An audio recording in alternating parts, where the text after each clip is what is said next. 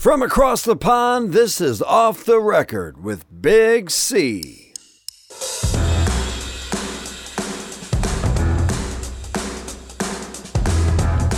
And thank you, Shaggy. Welcome to episode 51 of Off the Record. So, next week will be our year anniversary episode, which will be very exciting. I wonder what we can come up with for that one. Um, this week, I am welcoming back um, special guest, um, Britain's prime country singer songwriter, Ags Connolly. Um, hi, Ags. Hello, Big C. Good to good to see you again. Yeah, it's great to have you back. Thanks for coming on.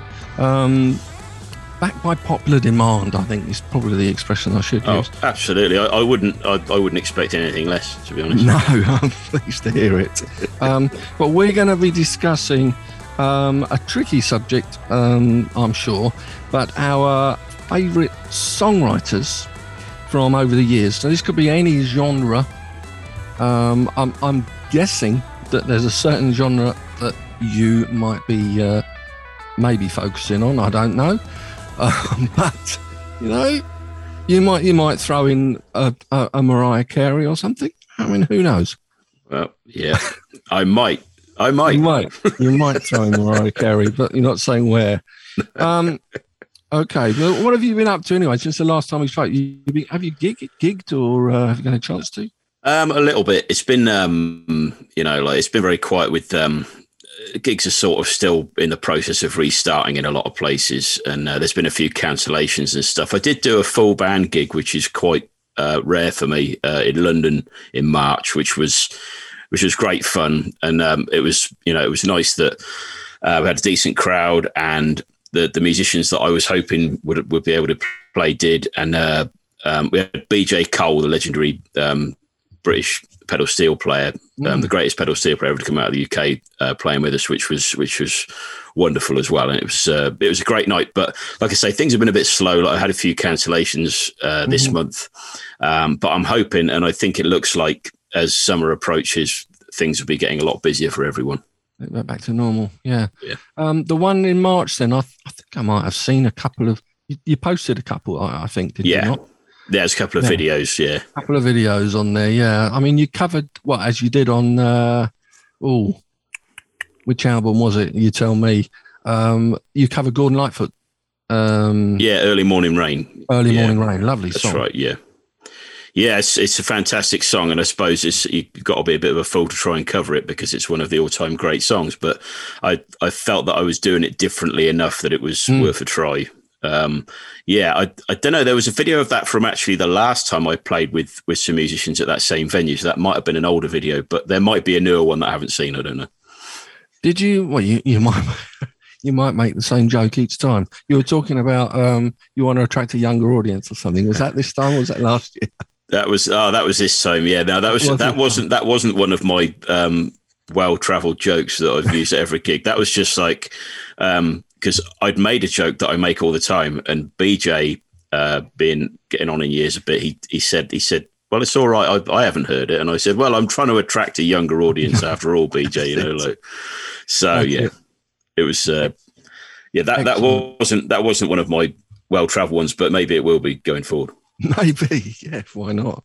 Um, well, songwriting. Obviously, I'm not a songwriter. Um, I I have the utmost respect. I think for anybody that can write a song um, and sing it, and, and just the, the the idea of playing a guitar and singing at the same time, or whether it's playing a piano, it's even worse. I mean, I Yeah, tried that once. Tried it when I was learning to play the piano. I mean, I don't know how people like Elton John managed to do it. Uh, No, well, the right hand doing this, the left hand doing all of that, and singing at the same time. I was like, no, I can't, I can't even do it. I couldn't. I was wondering, so I was trying to do, trying to do the rhythm of his Andrew Gold's "Lonely Boy." Do you know the song yeah, with that doon doon doon doon doon, and try to do that verse, singing a verse with that. yeah. on the. Ah, it's it's just a lot of practice. That's the thing. Like all the coolest stuff you ever see in music is just people practicing in a very sad way over and over again. That's that's how they do it. That's that's the magic behind it. It's it's just very boring practice. It's still magic, though. It's still magic. It is. It is. Yeah. Um, And you, I think you said last time, you don't necessarily find songwriting that easy. It doesn't come that easily to you, but mm. you managed to do it, and you you're going to continue to do it, obviously, uh, at your own pace, no doubt. Yeah, it's. I've always been slow with it, and uh, I just learned that I can't rush it. Some people are completely the opposite to that, but I've just learned that it's got A, Um, it's got to come at its own pace. But then, but then once once you do have the sort of basic idea, that's when I have to sort of really push myself to to to get it through to the end. Mm. Um, but but it, you know, at the same time, you can have a lot of false dawns with it. Um, so you know, everyone's experience of songwriting is different, but but mine is definitely a long, drawn out process, and I've just learned I've got to be patient with it, and that's mm. it. Well, that's that's that's fine. So as you said, everyone's got a different yeah. way. Just reading yeah. some of the the way that some of the people that I've put down on my list, um, some of them, the way they write their songs, they're they're all different. Yeah. Um, but anyway, shall we get on? I've asked you to sort of come up with ten, but I'm sure mm. there'll be more. Um, yeah. I've certainly got more than ten, um, yeah. and we may well overlap. In which case, I can dig in to a couple of my reserves. Yeah.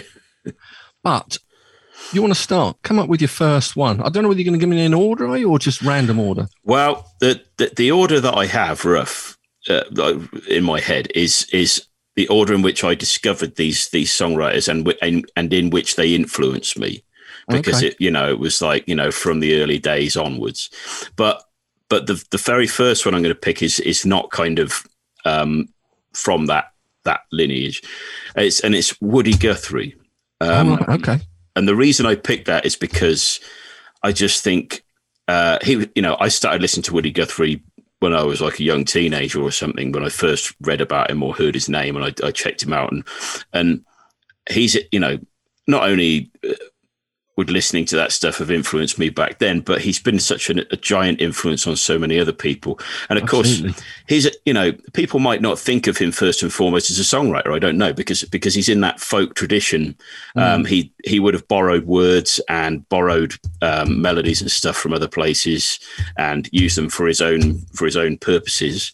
Um, but that what he did and the way he um, the way he interpreted those melodies and those phrases, whatever they were, um, and in the context in which he did it was so unbelievably important. And he's one of the great American writers, not just songwriters, for that reason. I think a song like "This Land Is Your Land" is pro- probably mm. um, the greatest American song, and and it's like really, it's just a simple song written simply so that so that people can understand it who aren't music aficionados necessarily, um, and that's that was the beauty of Woody Guthrie. And I just think um, that the foundation that he laid for contemporary music in America, um, even country music and, and, all that, by just simply by um, by bringing it to the people in the way that he did was was unrivaled. So I felt like I had to include him. Well, yeah, I don't, I don't blame you to be perfectly honest. Mm. Um, this land is your land. it's one of those. I thought, yeah, did he actually write that song, or is it like a mm. traditional? Um, yeah, yeah, like traditional trad R, as they call mm. it in the trade. Um, yeah. But obviously, yeah, it's one of his. Yeah, I mean, um, it's uh, again, I, I, have no idea. He might have. Um, he might have borrowed the melody or something from somewhere or heard it somewhere else. It's like um, with cowboy songs. I, I, don't know if I was talking about them last time, but I, but I'm very much into cowboy songs, and mm-hmm. all of those were were 99% of them came from traditional uh, English and Scottish folk songs. Yes. And the melodies got appropriated and changed over time as, as did the lyrics and stuff. And that was, that was, you know, it's, that's the pure folk tradition. Um, but the, it's, it's more about the interpretation and what it meant, you know, mm. like that, what, what it ultimately meant that when it was brought to the world, when recording started and all that and every, and people started listening to the radio and all, and all that kind of thing. Absolutely. Yeah. Um, I was just reading about this land is your land. Um, yeah, Guthrie's melody was very similar to the melody of "Oh My Loving Brother," a Baptist gospel hymn that had been mm. recorded by the Carter family uh, as "When the World's on Fire," and right. had inspired their little darling, uh, pal of mine. Uh, he used the same melody for the chorus and the verses. Yep. Yeah, that sounds about right. Well, in, that's right. it's interesting that um, that you mentioned the Carter family there because Hmm. they did the exact same thing. They um, AP Carter took so many um, traditional folk songs and brought them to the world and Hmm. and made them, you know, a, a, a, the bedrock of of American popular music, or Mm-hmm. you know, even uh, hillbilly or country music, maybe specifically. But Hmm. um, you know, it's it's exactly that same vital thing that that started everything else, and uh, and that's I mean, again, that's that's kind of why I thought I had to mention him. Yeah, yeah. I, it's good. I'm glad you did. Um, I haven't got him in my list. I say there are a few that I could have put in my list actually that I was wondering that you might. Right. Um, that could have been one of them. Um, there's a, there's certainly another one that I'm I'm sure you're going to have in your list actually, but I'll, we'll come on to that. Um, so Woody Guthrie is your first one, Yeah. and I'm going to go straight in for the kill and go for the one that probably most people would think that I was going to go for. It's a little bit more contemporary than uh, than Woody Guthrie by uh, some I don't know uh, twenty years or so. Um, it's James Paul McCartney. That was that was who I had on my bingo card. Yeah. That's on your bingo card. You, I've got a full house there, or bingo, whatever the term is. yeah. Um, yeah, I mean, I couldn't not have him in that. I, so I've tried to avoid the the, the partnerships. Yeah. Um, in fact, we had a show uh, a little while back uh, with with Pete Stinky Pete on, and uh, we did uh, te- songwriting teams. He came up with ten. I came up with ten. Obviously, I had to have Lennon McCartney in there. Yeah. Um, and I mean, I could have had John Lennon in there. I mean, he's on my reserve list, and but I, I, over the two of them, I don't know about you actually. I mean, are you a big Beatle fan?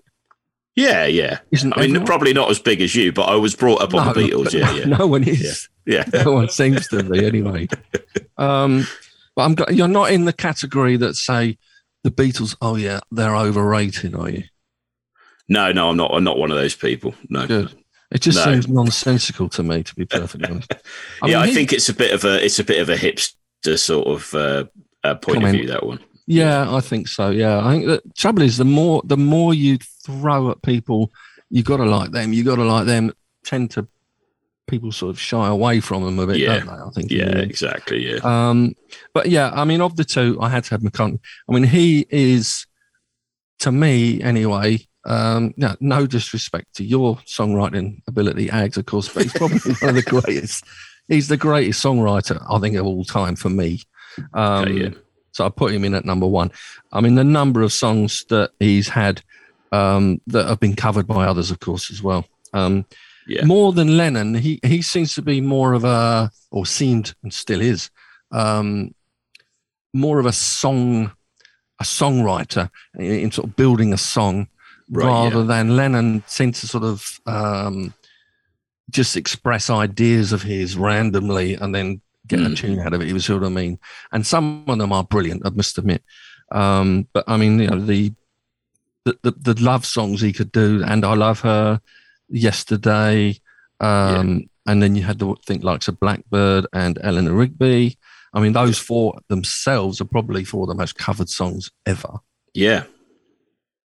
Absolutely. I mean, Wow. uh, you know, yesterday, just like, you know, what an, you know, unbelievable melody and everything else just to just to pick out of, of thin air, you know, like not Yeah. many songwriters are going to do that. No, I mean he claims that he uh, dreamt it. As, Yeah. as it's quite legendary um, now that he yeah he dreamt it and was asking around. What Yeah. do you know this song? Do you know this song? I was, I was finding a lot Yeah. of people didn't sort of make a note of it and then go off and record it themselves and get the Yeah. copyright it or whatever. Yeah. Um, but yeah, he was. I mean, he was the main man in the Beatles, certainly from Sergeant Pepper included, actually Yeah, onwards.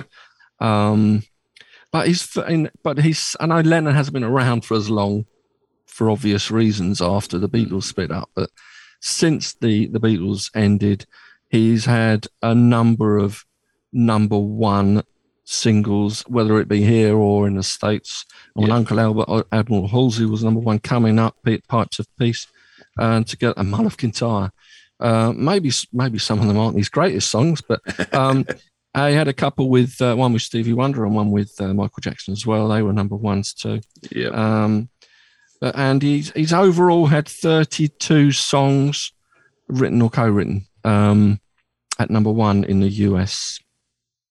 Um, two Hall of Fame induct, uh, inductions, so songwriter and uh, or solo and for um, the the band.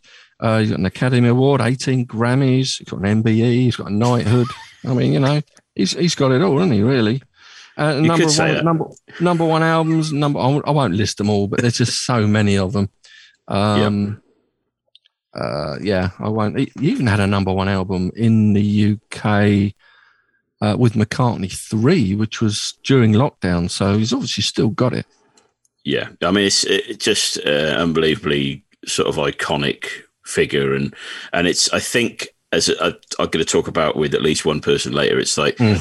when these people are still alive. Um, even though you know you've just read that huge list of honors and everything, like I'm Mm. not sure people really sort of appreciate them as they should No, while they're still alive because you just get used to them being there. absolutely. No. I've I've often said that. Yeah, and it's like he's you know at one day all the the Beatles will be dead, Mm. and you know people younger people will look back and think, wow, you know there was this band, you know, oh my god, you you know you saw Paul McCartney live, that's incredible, sort of thing, you know. And it's like Mm. I think we should we should appreciate them in in some way um, more more so than we do. When they're alive. Yes, Yes, yeah. absolutely. Paul McCartney is ridiculed either for the Frog Chorus or Mull of Kintyre, probably one- of those two. Uh, Yeah. Mull of Kintyre, I don't think, is even released in the States, actually. It was a number one here for about nine weeks in Right, yeah. and of course, the Frog Chorus, and people dig him out for that. But I mean, he wrote a song for a kids' film. Um, what, what, what can he do? No, exactly. Uh, everyone's. I mean, a, a lot of artists, if they're around for long enough and contribute to enough things, they're all going to have stuff like that, aren't they? So Yeah, absolutely. we're hoping to see him again when he comes back. I mean, we've seen him probably three or four times now, but I mean, he's going to be. I noticed he's touring in America again this year, this month actually, yeah. uh, with the rather amusingly titled "Got Back" Oh, okay. Um. Uh, so hopefully, maybe next year he'll be back in the uh, back in Blighty. right. But he'll Yeah. be. He's going to be eighty in June. Mm. That's the thing, and you know that that's that's the reality of it is they're all getting there. But you know, some of them are still still doing it at eighty. You know, so um, Yeah. it's it's that's not where I mean Tony Bennett's just just won a Grammy, so yeah, Then how old is he? got to be nearly ninety if he's not already. Yeah, I would have thought. yeah. He's still alive, isn't he, Tony Bennett? Now Yeah, he just made an album with alive, Lady yeah. Gaga. Yeah, Yeah, yeah, and he did. Didn't he sung with Amy Winehouse as well? Didn't he? yeah, he's sung with everybody. I think. Yeah, he's, he's, she he's died, been around that long. Yeah. yeah, yeah, true. Has he sung with you yet? No, no, let's let's Yeah, put that let's put that right, Tony. Let's do it. Oh, well, he sang with me. So, Oh, right, know. okay, all right. Anyway, Paul McCartney, I had to get him in there first. Right, what have you got for me next? Uh, next, well, this is where my uh, my my sort of um, I can't think of the word, but the, the lineage starts from from when I was Mm. younger. And my my first musical love when I was uh, seven or eight years old was Buddy Holly. Ah, um, yes. Love Buddy but- Holly. I, what I loved about Buddy Holly, even then, I didn't realize this is what I loved because I was very young. But even what I loved was was the variety of songs because he could he, he was writing rock and roll, which was sort of you know starting to break new ground back then and all that. And you know, we all know where that came from. It came from the blues players and all the rest of it. But but he also wrote like um, kind of singer songwriter songs Mm. and things that could be called country songs and, and Yeah. stuff like that. And and really intelligent uh, kind of love ballads and things like that um, at such an incredibly young age. Uh because we know that he died when he was 22, and, and it was Yeah. the the thing is, um, a lot of the songs. If you look at the song credits, they're they're credited to various members of the band and Norman Petty, who was the producer on most of the sessions in Clovis in New Mexico, yeah. gets his name on most of them. Although he didn't write any part of them, he just understood how the business worked and understood how music publishing worked when the young lads from uh, from Lubbock, Texas, didn't have a clue. yeah. Um, so really, ninety nine percent of the songs were written by Buddy Holly.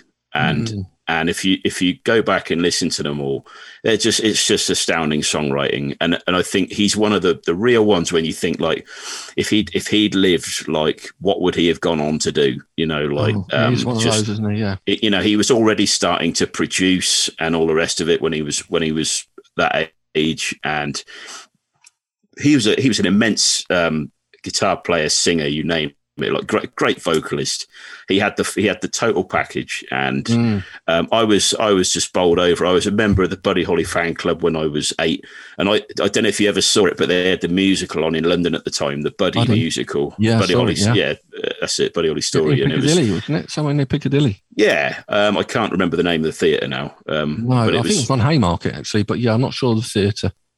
uh, I nearly thought of it then, but but I, I think I, I got my dad to drag me along a couple of times to that Mm. because I absolutely loved it, and I, I loved the film as well. Like because you know I just loved anything to do with Buddy Holly, and yeah, I still feel the same now. And and he was so important to my love and appreciation of music, and I still come back to his his stuff all the time. And it quite conveniently linked to Paul McCartney because I know McCartney was a big, Oh. big fan of Buddy Holly. In fact, Absolutely, he might have actually. Did he not buy out the um, the, the rights to the copy, of the publishing rights to Buddy Holly's uh, Back material? I, I, might have done. yeah, maybe I'm just making that up. I don't know. I, I, I really don't know. That could be it could be true.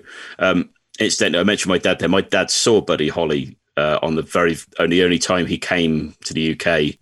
Um, Right. he, he saw him in London. Yeah, he was 15 and he and he went along because it was one of the names that Yeah. people knew. And he was like, "Oh, I'll just go and see him." And at the time, didn't think much of it. But you know, I mean, he didn't. I don't mean he. Did, I don't mean he didn't think much of the gig. Sorry, I mean he didn't. oh, I know what you mean. he didn't, think, it was, a going to be so momentous. No. Yeah. Um, and then, of course, it turned out was to be like gold dust, 1958. 58, yeah, the year before he died. like Then, that. so was Yeah. that with like with all the, the the rest of the gang as well? Were there? Were they? I mean, that was Yeah, yeah. I think they were. They Ricky did because they were doing. T- they did a TV thing, and they they they actually. It was quite a long tour. If you look back at it, they actually did quite a big UK tour. Sorry, that no, it wasn't. They went with um. The band were there, but not not Ritchie Valens and Big Bopper weren't on that They one. It wasn't, okay. it wasn't like the Winter Dance Party one. oh Um, yeah, and but, Dion, um, I think was there as well, wasn't he? I think Dion was Dion on was that. Yeah, and incidentally, uh, just an aside, because there's always this talk about what happened with the plane crash, and that there's a, there's a, at least one great video on YouTube with Dion talking about it, and he knows because he was there. He Mm. knows what happened, and it just blows so many myths out of the water and all that. But What about the tossing of a coin to see who went on it? That sort of thing. yeah, and all that, all that stuff. He, you know, he he sets it all straight. But um, uh, Okay. but yeah, I mean, I, I, you know, uh, I've I've got my dad to thank for getting me into Buddy Holly, and uh, Mm. and just you know, um, what an incredible art, artist that I I really hope isn't lost in the mists of time one day. You know, I, he never will be. I don't think he will be. Um, as you say, he did did sort of ver- uh, have a bit of variety to his sound. I mean, the rock and roll. He probably started off as quite country, didn't he? Really? yeah, because that was what I expected uh, with uh, Bob Montgomery. Um, Yeah. he had a, he had a duo with him, and they and in fact that's what was expected was country. You know, and of course he Mm. broke the rules by playing rock and roll and all that, and um, the rest was history. But Oh, yeah, he, he had it in his locker to do that. Quite a distinctive guitar sort of Yes, um, uh, method of playing, wasn't it? That's those sort of downward. Um, Yeah. Um, strums of, of the guitar. absolutely. Um, I heard an interview um, that he, well, not an interview really. It was it was it was a phone call. It was on YouTube somewhere.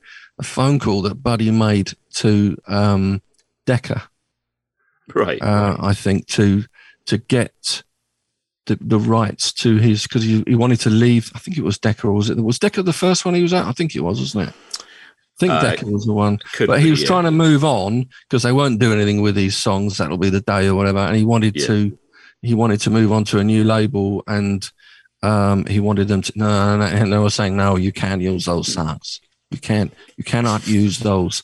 You cannot record those four songs. Um, and uh, and so that was it. And he was sort of quite. Sort of um, friendly in his responses was Buddy, um, Yeah. and one of the things he said, the, the guy from Decca was saying, "What do you want to do with your music? Do you want to? Are you going to stick with the rock and roll?" And he, he said, "No, no, we, we I can't do Buddy's accent." Um, heard, yeah, the old Texan accent. But he, you know, he, he was going to move into a more, uh, maybe a ballady, maybe a more experimental mm. sort of sound. So as you say, had he lived, we'll never know, will we? But I mean, one of the most beautiful songs I think is "True Love Ways." Yeah, do you, know? It was just. Do you know that was actually just going through my head just then, just because thinking of all the all the great songs and mm. and you were saying, you know, going a bit more ballady or whatever. That mm. song is such. It's it's genius. It's simple, but it's sophisticated as well. Mm. And and it's like you know, there aren't many other people from that era you can pick out who are writing songs like that. I mean, Paul Anka was doing it. Obviously, he wrote mm. um, it, it, doesn't matter anymore, which Buddy Holly matter anymore. Yeah, yeah. famously recorded, which was, I mean, Paul Anka was 15 when he wrote that. It's uh, just um, it, in, incredible, you know. Uh, to be honest, at that time there were a lot of like child geniuses, like like sort of in the in the music business. I don't know what happened to to everybody. No, but, there's a lot. But, there's um, so many young.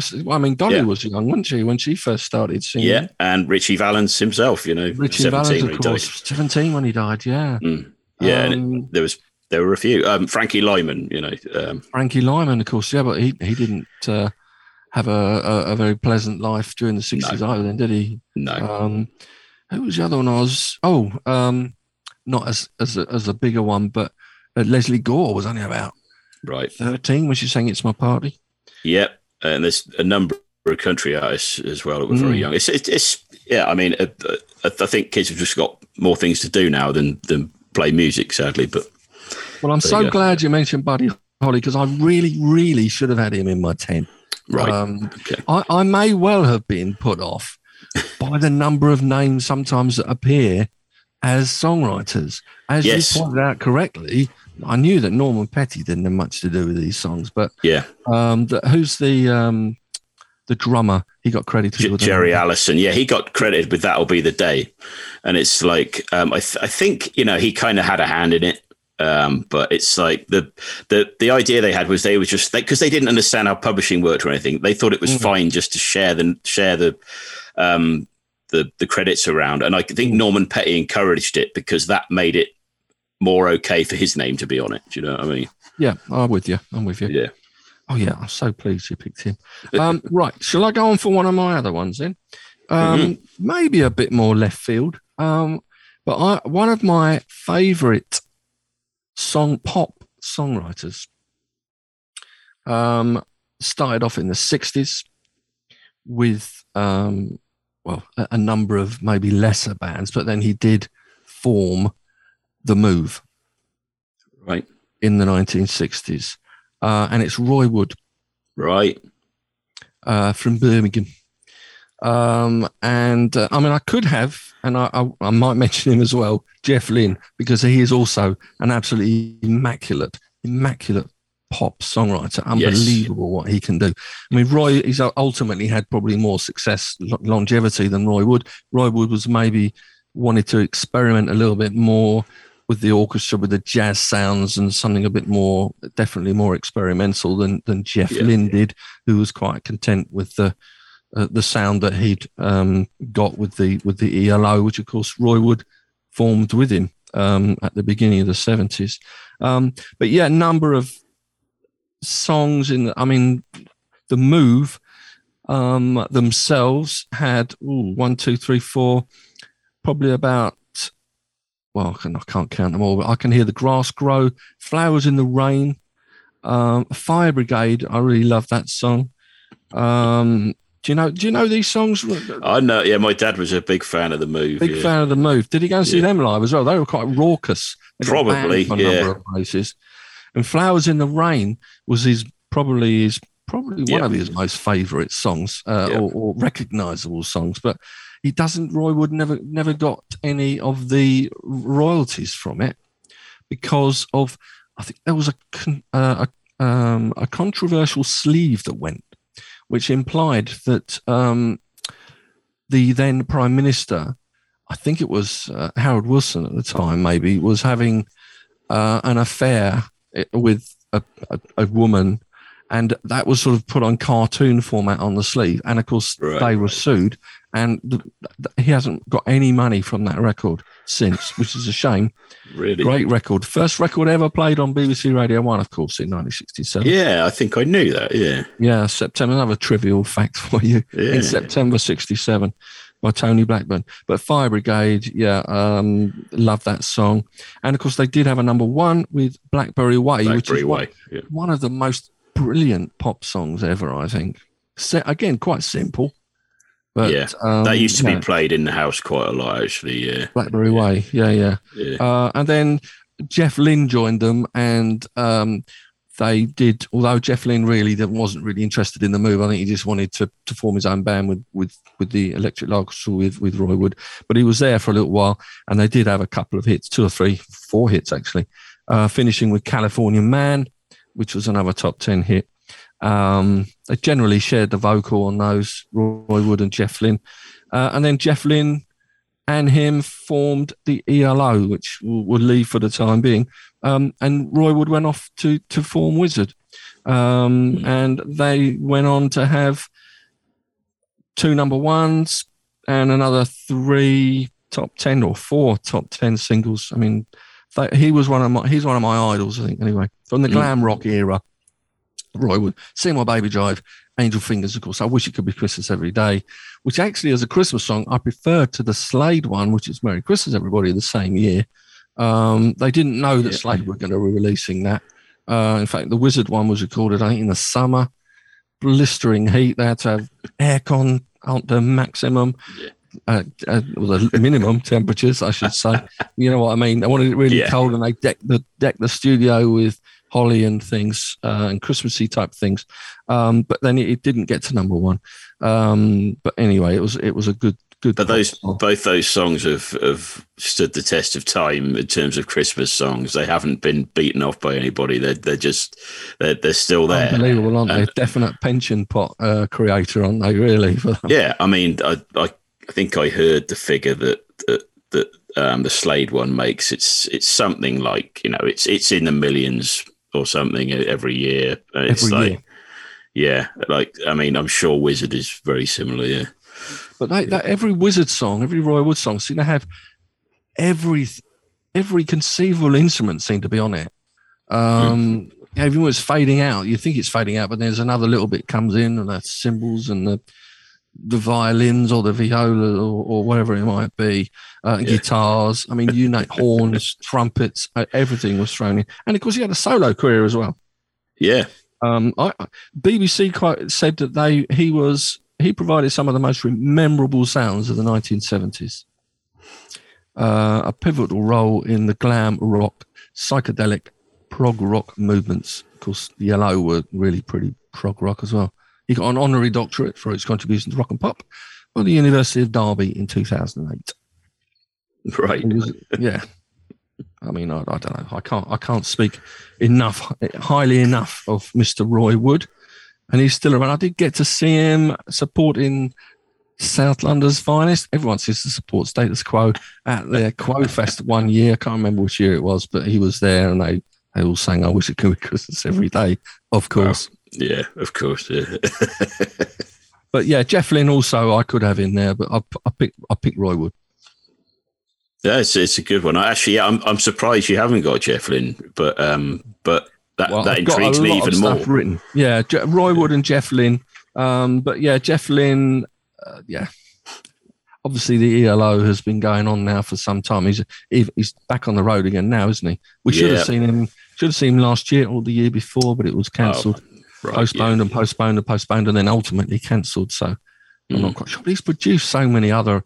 Uh, he's such an influence on the like the Tom Petty, the Wilburys, and Wilburys. Roy Orbison, and the Del Shannons.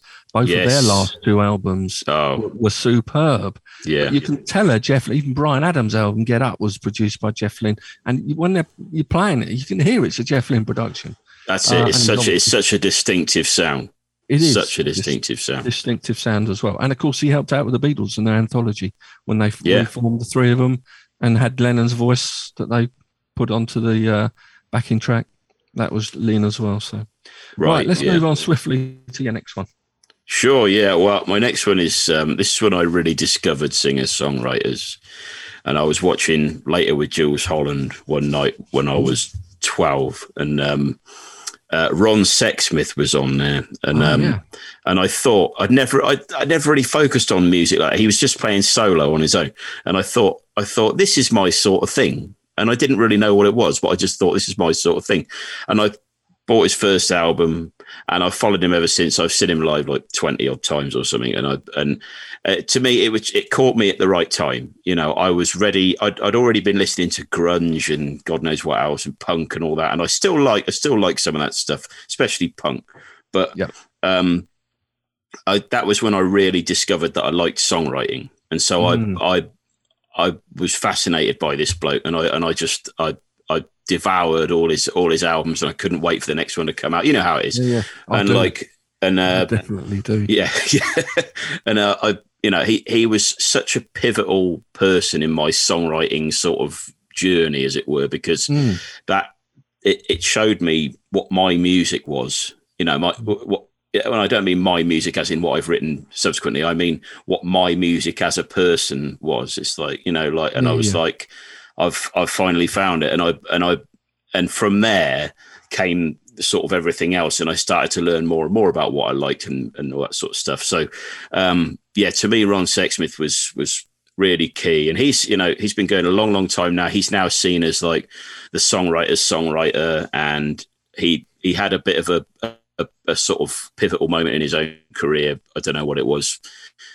Uh, 15 years ago 10 15 years ago where um he made a documentary and you know it it sort of gave him a surge in popularity and he was able to play the albert hall and things like that.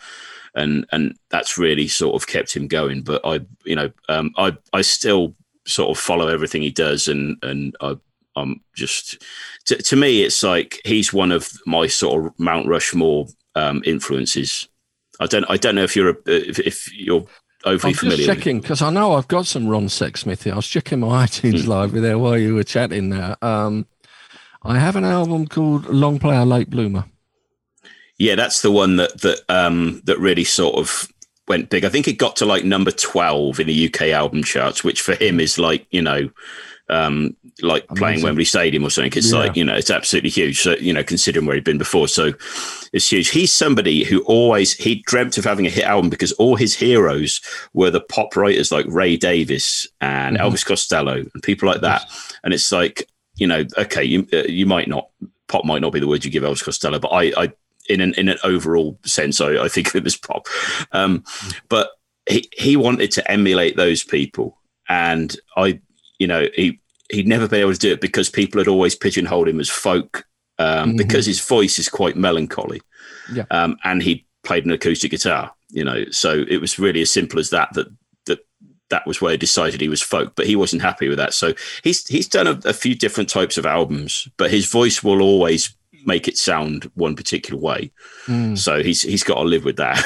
You know I mean? There, But there uh, were a few few singer songwriters. I think they, they sort of started around that time because I remember digging out some of their albums as well. Mhm. Apart from Ron Smex- Sexsmith, um, people like uh, Josh Rouse, Josh Ritter, Mm, yes, Josh Ritter, yeah, um, uh, Ed Harcourt.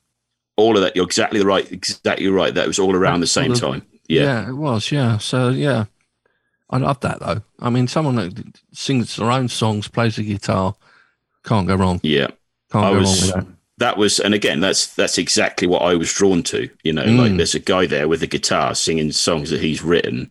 Yeah. like that. It, it- something about it just seems possible. It's like it's like. You know, surely, surely I could do that one day as well. You know, Yes. like, like I guess that's what I was thinking at the time, but I didn't learn the guitar for another few years. Right. Because nowadays it's Ed Sheeran. Yes, Y- y- yeah. yes, it is. not, a fan, not a fan of Ed Sheeran, I can tell. oh, really? No. Um, sort of, sort of vaguely in this that sort of. Again, I saw him for the first time on Jools Holland when no one had really heard of him, uh, and he Mm. was playing the A Team. Um, yeah, I, I saw it. I he- remember. think- yeah, he remember him thinking, yeah, this ginger guy playing uh, um, a, a few songs of his, and you know, I did like it. He's got so huge now, though. Got so Mm. huge. Yeah. from okay, Ron Sexsmith. Good, good one, good one. Um, I'm, I'm loving hearing your uh, your choices because I know all of mine. That's the thing. well, likewise, Um, likewise. yes. Um, from guitar, I'm going to the piano now. Um, and the Piano Man. Okay. Um, I, I mean, again, Elton versus Billy, but I had to. I mean, I, given the choice of the two, I might well go for Elton. But of course, he did co-write all of his songs. Yep. Bernie Taupin. So in that crazy method that they had of writing songs with Taupin just sending the lyrics in a in a, an envelope to him, and he just writes the song, writes the melody to those lyrics. Um, so I've gone Billy Joel um, from uh, New Jersey, is he? Oh, I presume he was uh, New Jersey born. maybe. Yeah. A- I think around that was. around that area anyway. Um, yeah, and so many great songs. Uh, Twelve studio albums uh, between seventy one and ninety three, and then another one in two thousand and one. Um, probably one of the best selling music artists of all time. Um, although he had a few earlier albums, are, we, are you a Billy Joel uh, fan as such or not? Do you know? Do you know what, Colin? I don't know a lot about him other than the hits. I know the big Mm. hits, and you know, I, I know his style, but that's it. I, I don't. I don't know much about him at all. Yeah, he's still going, still going strong. Yeah, he had a, a few albums at the start, Cold Spring Harbor, uh, and of course the Piano Man. The Piano Man itself is such a great song. Um, I presume you know the song Piano Man. Sorry, I think I, you you went. you- You froze up then. Can you hear me now? Yes, I can. Yeah, yes, You can, right? Yeah, you, the Piano Man itself, the song, yes. absolutely brilliant song as far as I'm concerned. Um, up there is probably my favourite song of his. Right. along with uh, a song from probably what I consider his his breakthrough album in 77, 78, which was Stranger, which is a great Right. album. Um, some great songs on that. I mean, Just the Way You Are, which of course Barry White covered. Moving Out, uh, Anthony's song. Uh, Only the Good Die Young. She's Always a Woman. Uh, Vienna and the other classic song up there with Piano Man, and I think it's Billy Joel's favorite song of his too, is Scenes from an Italian Restaurant. It's like Right. three stages of a song, bit prog like in a way. I'm sure Pete would like it. um, but yeah, yeah, and I say he had bigger hits uh, after uh, with uh, My Life and um, she does it. Um, she may be right and of course he he got mega in the 80s with the innocent man album and he Yeah. did tend to sort of uh, it was a sort of an homage if i can say it in that way an homage to um, the great music from his youth basically uh, i think it's tell her about it uptown girl Yeah. um, and the like so overall See some of the, some of these songs you're mentioning here, Colin. I didn't actually realise were were Billy Joel. Joel. I mean, I knew Uptown Girl and Piano Man and stuff like that, but I, but I, I, some of the other tracks you've mentioned there, I didn't I didn't know were hits. So it just shows you um, shows you, many he had. yeah, yeah. it shows you dig out dig out the stranger it's probably his best album Okay. Yeah. um it's got some all those songs i said earlier on overall he's had 33 top 40 us hit singles and Yeah. they're all written by himself three us number ones of course the other big number one three number ones is still rock and roll to me Right. um tell her about it was a number one and the uh we didn't start the fire you know Yeah. that one i assume because Yeah. Yeah. because Pete had never heard of that song when we were talking about it. The other really? is a bit bizarre. yeah. Uh, we didn't start the fire. It's like a um, history lesson, really. Like every cultural icon from 1949, which was the year he was born, up until 1989 when the record was written or the song was written. Um, yeah, great, great song. Right. Songwriters Hall of Fame in 92 and the Rock Hall of Fame in 99. 23 Right. Grammy nominations as well. Album So- of the year, 52nd Street. That's the one with My Life on it.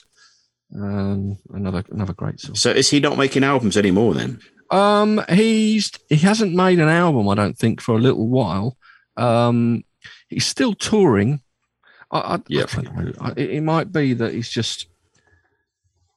You might come to this when you become seventy or eighty years old and think, just can't can't write a good song anymore. You know, I don't know. Maybe it's something to do with that. Uh, what did he do? He, the River of Dreams. Oh, the Stormfront was a good album. That came out in '89, uh, and then '93 had River of, River of Dreams. Um, but apart from that, he had an album called Fantasies and Delusions in 2001. I don't know, don't know what that's all about to be honest. Okay. the 13th and final studio album composed by American singer-songwriter Billy Joel. Oh, so that was he just decided that was the last one. It might have been yeah, just retiring from writing from writing and producing albums. Fair enough. Bit like bit like Chris Martin in Coldplay. Uh, Still yeah, going to tour, but they're not going to write and have any more albums. But you never Yeah, know whether right. it's just having He's a joke with everyone anyway. Well, he's a bit young to be saying that, I think. But well, yeah. if it's true, if it's true. yeah, that's Right. the thing. Yeah. Okay, from Billy Joel to what have you got?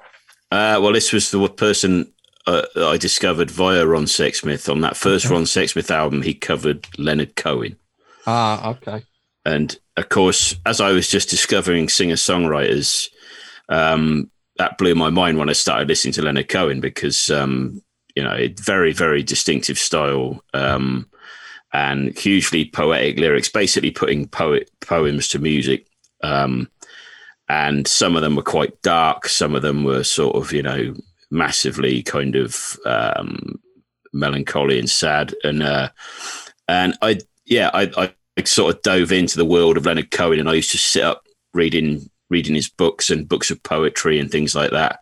Mhm. Um, and yeah, to me, it it was actually when I started teaching myself the guitar because I'm completely self-taught on the guitar. I, a lot of it was out of a Leonard Cohen songbook, and it was Oh, it was a it was a bad way to start because because like he uses some complex chord sequences and Oh, stuff. really? It didn't. It gave me some some bad habits to begin with that I had to get out of.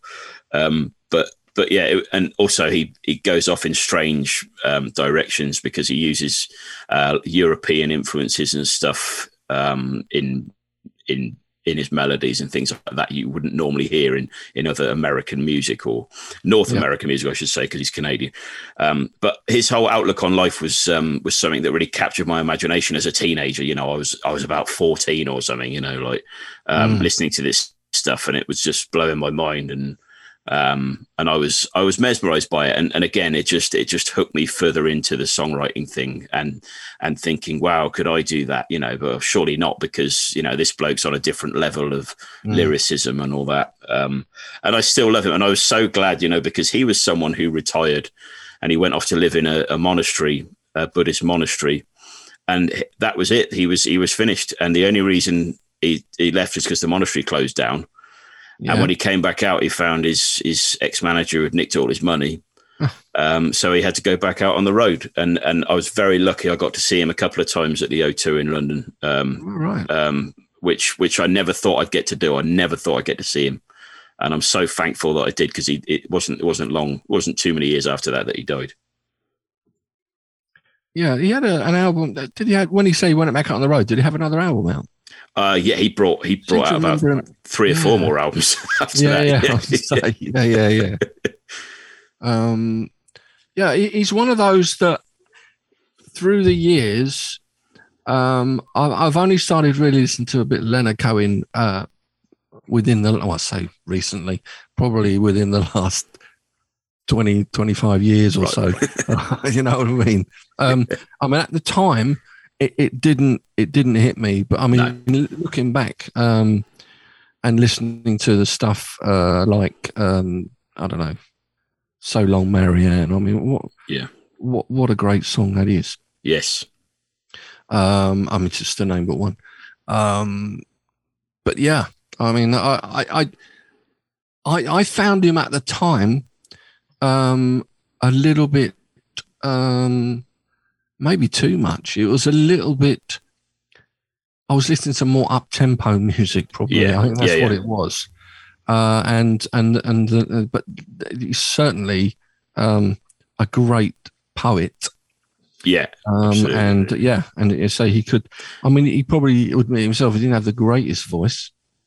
No, no, he wasn't. He wasn't much of a singer, really. Um, And uh, and and that I think that's what people kind of. Uh, one of the things people dismissed about him. And in fact, my, my dad was exactly the same. You know, he he he didn't he wasn't interested in him to begin with because he Mm. thought it was all really miserable compared to what he was listening to. But um, Buddy Holly. but I, th- I think yeah, but I, th- Yeah. I think I think I was you know in the in the right sort of place to receive it. And I think you know one of the first songs I probably heard was "So Long, Marianne."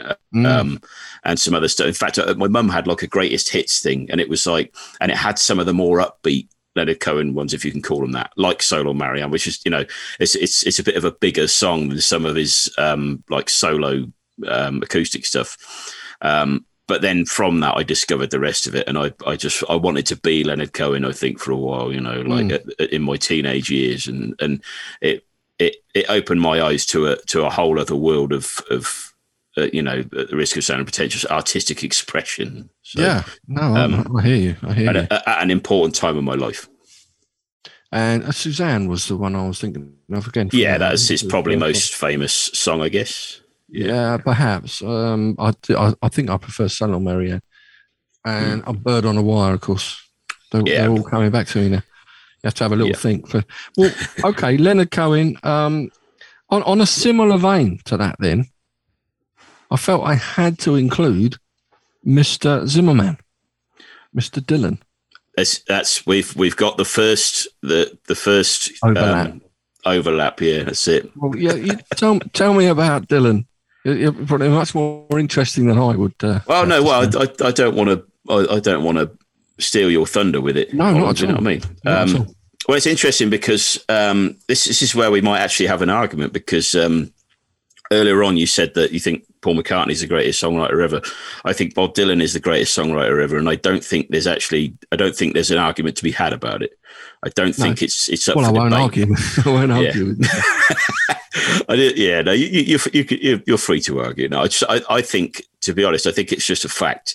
I think if there's there's no one else that has written as many songs of that quality as as he has, and I, and again, you know, I mean, I, I'm I'm sort of putting my tongue in my cheek here because because Mm. other people will say that about other artists, but I think there are if you if you were to sit down and write a list of of truly great songs that Bob Dylan's written, it would be longer than any other artists and quite by quite some distance.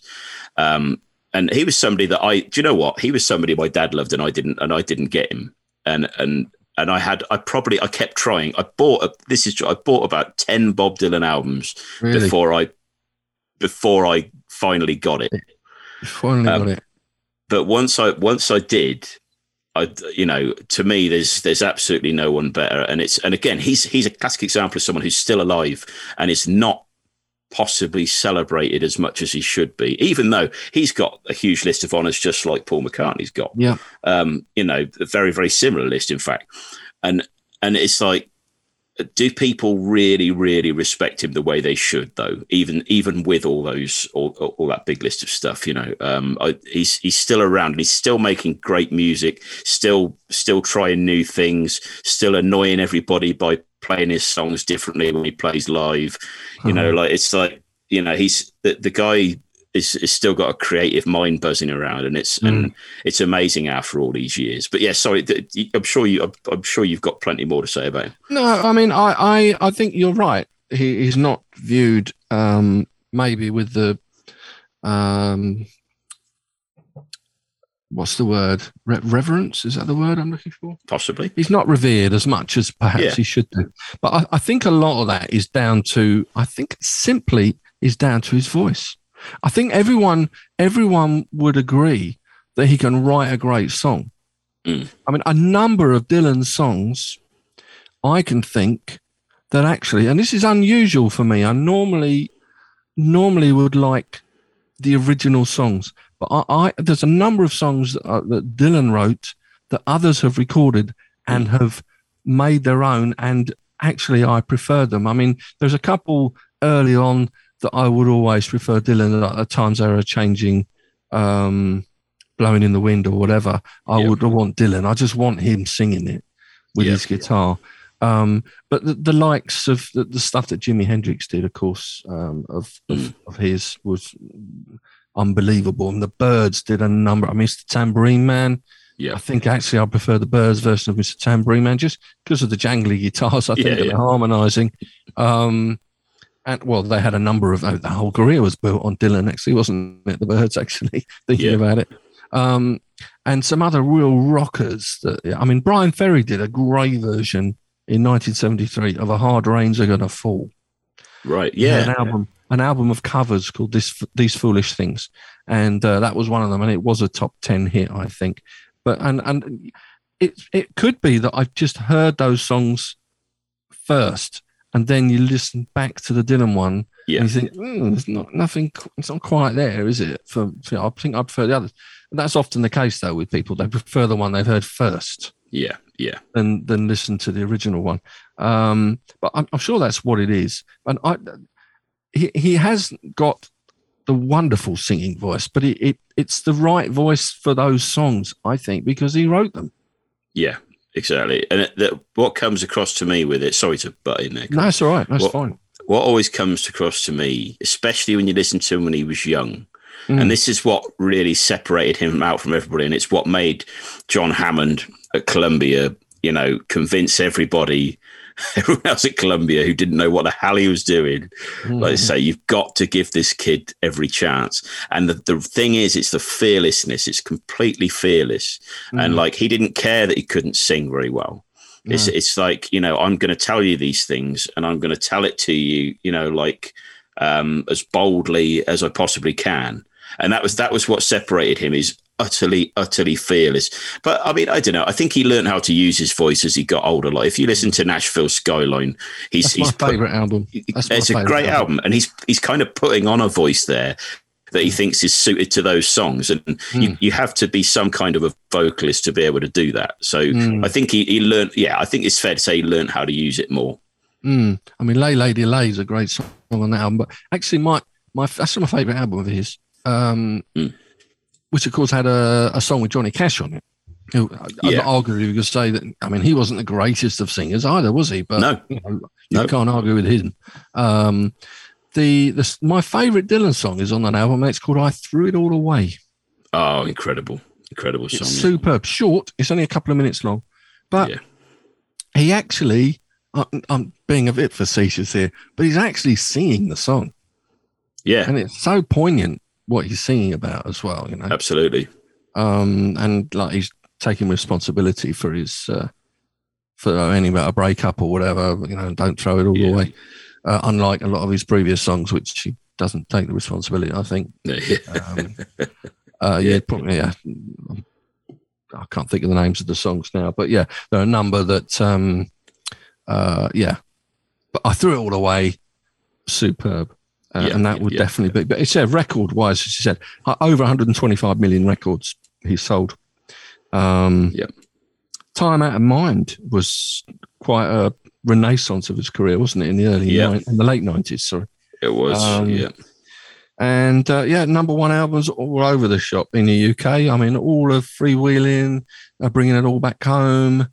This is in the UK. John Wesley Harding, Nashville Skyline, Self Portrait, New Morning, Together Through Life, Shadows in the Night, Rough and Rowdy Ways in 2020 was a number one album. yeah, Uh, and a US, not so many. Uh, Planet Waves, Blood on the Tracks, Desire, Modern Times, Together Through Life were number ones. Um, but and singles wise, he's never really done particularly well, has he? no, Sales no. wise, but yeah. Needy It- bother.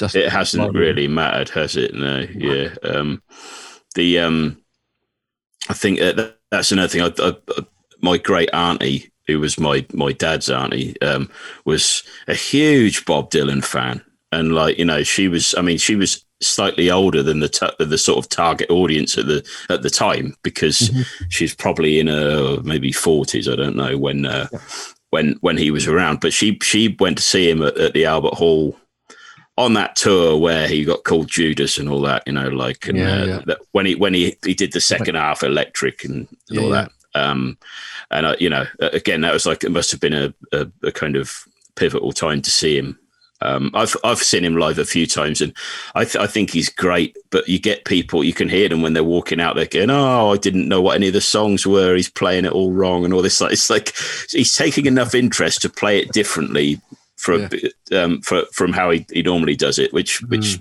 to me is the opposite of going through the motions. But there you mm. go. Okay, well, I'm, I'm glad we agreed on one anyway. We yeah, we got one. We've got one. Okay. Um, so Oh, I'll take one now. Then, if you had Dylan, mm. I've had Dylan, so we'll level up. Um, yeah. Well, we've mentioned him. We mentioned him before, I think, in passing, but I'm going for Ray Davies. Yeah. Um, along with the Beatles, um, obviously during the '60s, they were the um, uh, more more English sounding band, yeah. if you like, than the Beatles ever were. Sure, yeah. Um, and they had a string of string of hits. Number ones, you really got me, of course. Tired of waiting for you. Sunny afternoon. So English. I'm saying a well-respected yeah. man and uh, Waterloo Sunset. I mean, that's probably my favourite favourite Kinks song. Um, but yeah, and seven. album wise, it was strange. I was looking through the records, and after um, Arthur in '69, no albums charted in the UK, which was bizarre. Really? Kinks? Yeah. Didn't I mean, even, chart. Even Village Green Preservation Society didn't chart on the original release. wow. All. Um, it was only on a 2018 deluxe reissue that it sort of sneaked into the lower echelons. Wow. Uh, so Ray Davies actually has described that album as the most expensive flop. Wow. And yet that album made in the Rolling Stone Greatest Albums of All Time, 384. Uh, and in the Colin Larkin book, I don't really know that one, but he does his thousand albums. Oh, okay. uh, it made 141. But right. that, like the Beatles, actually, they had a number of non-album singles, which is you know just not done these days, is it? No. Things no. like "Set Me Free," "See My Friends," "Well-Respected Man," as I said, dedicated follower of fashion. Another nice English London song. Uh, Dead End Street, Autumn Almanac, Plastic Man. All of those, none of them were on albums. Uh, and they were they were big hits. Um, I, I, quote Ray Davies talking about the way they write songs, and, and Ray Davies says, "When you write songs, you write about people. People are the source of my material, and London is a wonderful place to be for people." So the next time you're sitting in a park somewhere and you see someone like me looking at you, don't call the police. I'm just writing. yeah, I mean, um, you can um, hear that in in his songs. It's, they're very sort of um, observational, observational style of lyrics. Absolutely, yeah, and there's you know that that's it's very specifically that type of songwriter. I mean, that's I'm not that type of songwriter generally, but but um, I think he was probably I don't know I don't know if he's one of the first, but one of the one of the the first really prominent ones like that in the charts and stuff. You know, mm. like um, in the pop charts, writing songs like that is a is um, you know, it was quite unusual, I suppose. I think I think they probably what he was one of the first. I would have said because look, most yeah. others were trying to copy what was doing in America, weren't they? Yeah, exactly. With the R, the rhythm and blues, and the rock and roll or whatever. Um, but yeah, he was definitely um, focusing on the um, the everyday lives of the um, British experience, as it were. Yeah. Um, and yeah, superb. I had a, I think they didn't do so well maybe in America for a while because I think they were banned from touring over there. Yeah. Can't remember why. I've got a feeling. So, yeah, something I Can't remember what it was for. Probably they, they, you know, caused a little bit of aggro in the in the in the concerts. I don't know. I always remember yeah. that story of how he flew I don't know how much money they spent, uh, and of course now fossil fuels and all that didn't didn't bother with those in the 1960s. Just yeah. flew from New York back to London just to record one line of a song to take out the word Coca Cola from Lola and change it to Cherry Cola so that it could be played. Unbelievable! Oh wow! I didn't know that. yeah, that's ridiculous, isn't it? But actually, the cherry cola lyric is actually really kind of almost iconic, you know. Like, and it's like it's it's it's written into law, you know. And it's like uh, the the. It's funny that they did that just because they had to, I suppose. Or, yeah, well, to get played on the British radio. Yeah, um, yeah, yeah. probably didn't really matter. Right. Mm. Okay, Ray Davies, I've done. So let's move on to your next one. Okay, yeah. So, um, who have I got? A bit more quickly, I suspect, don't we? We've got time wise. Yeah, sorry, mate. we have right. been we've been gabbing, haven't we? Um, well, the person I've got to mention is um, probably my favourite songwriter. Biggest influence on me as a songwriter in general is Loudon Wainwright III.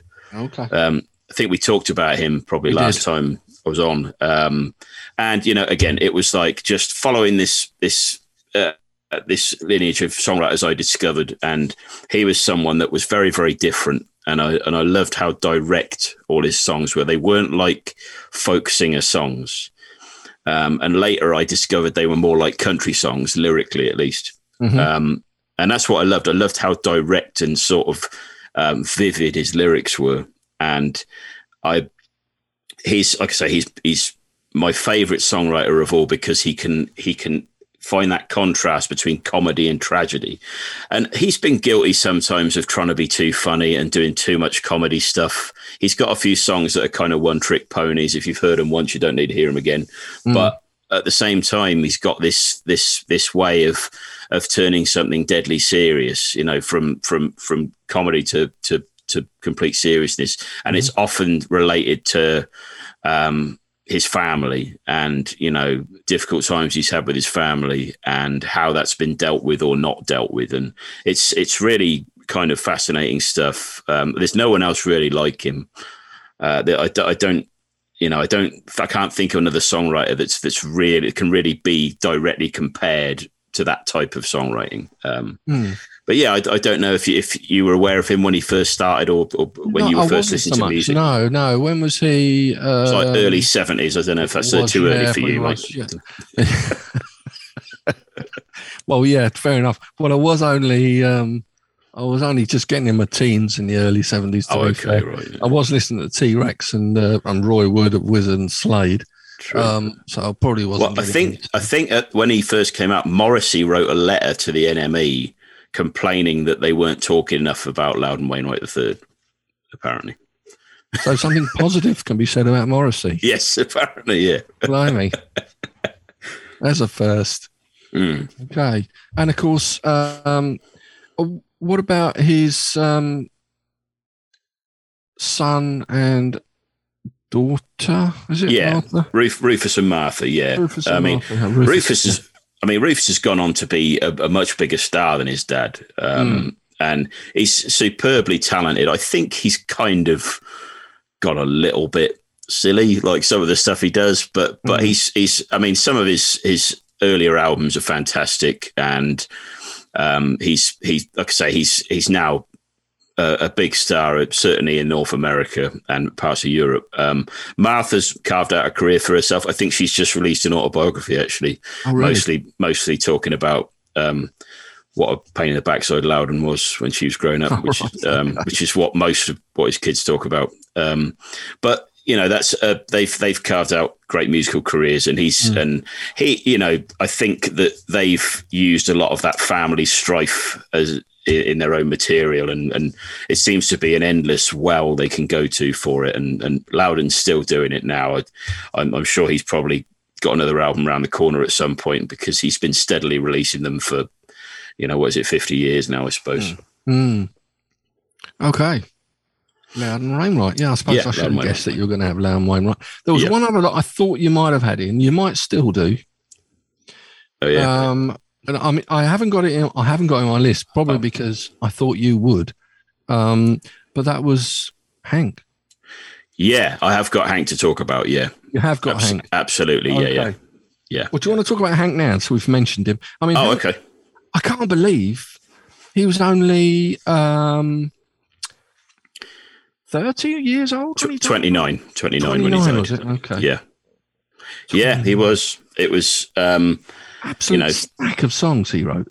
He did, but this is what I was going to talk about. I, I, wrote Hank Williams down, but I also put in brackets Fred Rose because Fred Rose was of Acuff Rose Music Publishing, that were um, the the big country music publisher in Nashville, probably probably the first in Nashville actually, because um, mm-hmm. Roy Acuff was a big star on the Grand Ole Opry. Yeah.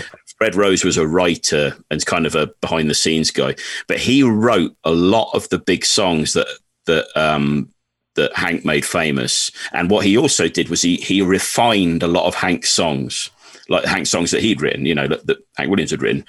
Uh, mm. Fred Rose kind of kind of polish them up a bit and he was so he was really really important to the songs that we associate with Hank Williams. But mm. obviously Hank had the incredible voice and the incredible presence, and you know this this um, amazing just general delivery of stuff, which is which was what you know made him such a huge star, and.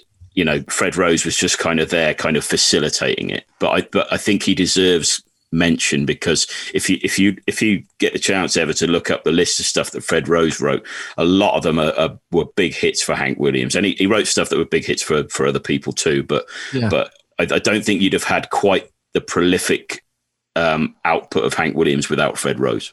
Okay, I'm amazed. You look at Hank Williams. I was just listening to. Uh, he's only realised they're written by Hank Williams, not Fred Rose, but but yeah. Hank Williams. um, I was listening to a real sort of honky tonk uh, country, uh, real foot stomping version of a song called "There's a Tear in My Beer."